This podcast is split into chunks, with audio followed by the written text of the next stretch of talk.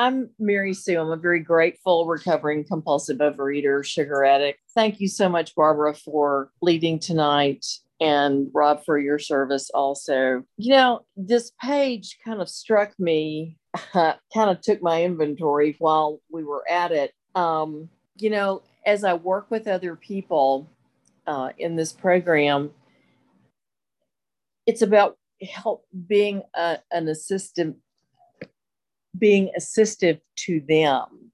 It's not about me telling somebody else what to do. And it is really incredible to me how often I think I just know what somebody else ought to do. And particularly in the program, and I just thank God I just don't open my mouth and say, well, you should do this and you should do that. And, you know, whether I'm their sponsor or not. Um, and actually, I get so much more um, when I listen, when I really sit back and listen. And, you know, that is one of the greatest gifts that my sponsors have given me over the years is the fact that they truly listen to me. And um, the sponsor I'm working with right now will have these, I'll finish talking and I'm just like, poured my heart out about something. And she remained silent for just a little bit. And it it almost throws me off because I want to go, what do you think? Well, what, what did you think? And yet I don't. I let her speak when she is led to speak. But there's so many lessons to be learned in this. Um, you know, A, I don't always have to have the answers. Uh, B, I don't always have the answers, but I'm not obligated to have them either. And um, part of the of recovery for me um, is really being the best me that I can be, being the best friend, being the best person uh, at a meeting, you know, um, good sponsor to people that I'm helping walk this journey. And um, taking myself out of that equation and not always having to know it all. Um,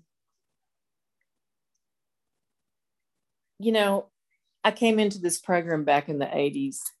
Um, I was so glad to finally find it because I didn't know what was wrong with me. And I, I could you know, I I didn't smoke. I, I drank very little.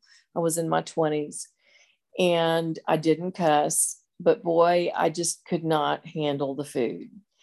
And that just, that really did, as the big book says, baffle me. Um, and food really was cunning, baffling, and powerful. And I, I, I just didn't have a resistance to it. Um,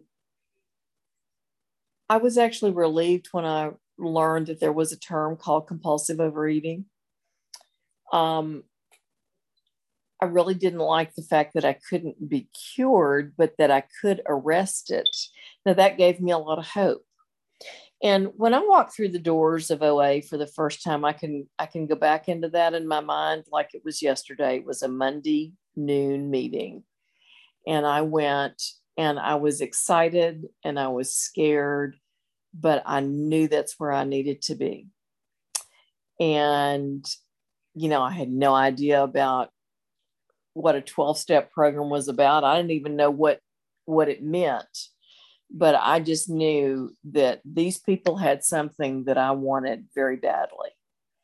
Um, I didn't know the word abstinent. I didn't understand the term, never heard it before.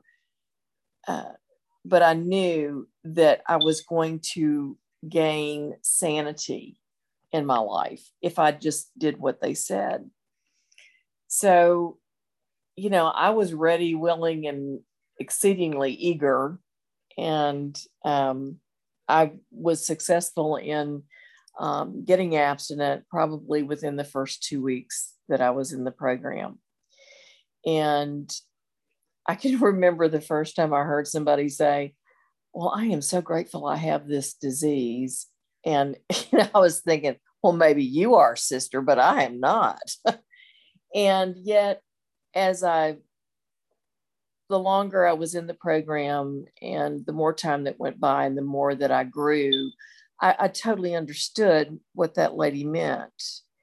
And if I didn't have this disease, I would have never been led and taken the spiritual journey that I have.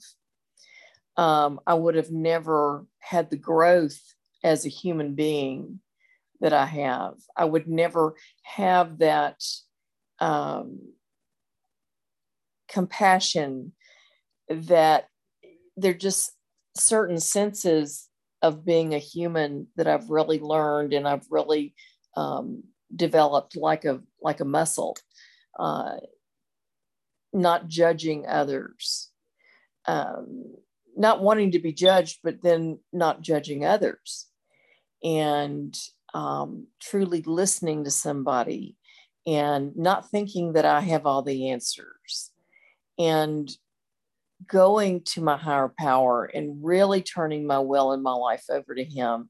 And that was scary. And that still is scary. But when I get out of my higher power's way and I my higher power is God, it is amazing what happens in my life. And I am here to tell you I would not be the woman that I am today without this program. So, um, if you're new and this is your first few times in the in the meetings, keep coming back. It really does work. Um, there's no question about the program that's stupid. It we we've all had them. Um, just keep coming, keep listening, and open your mouth and share, because that's when you start getting well. And thank you so much for the opportunity to share tonight. I really appreciate it.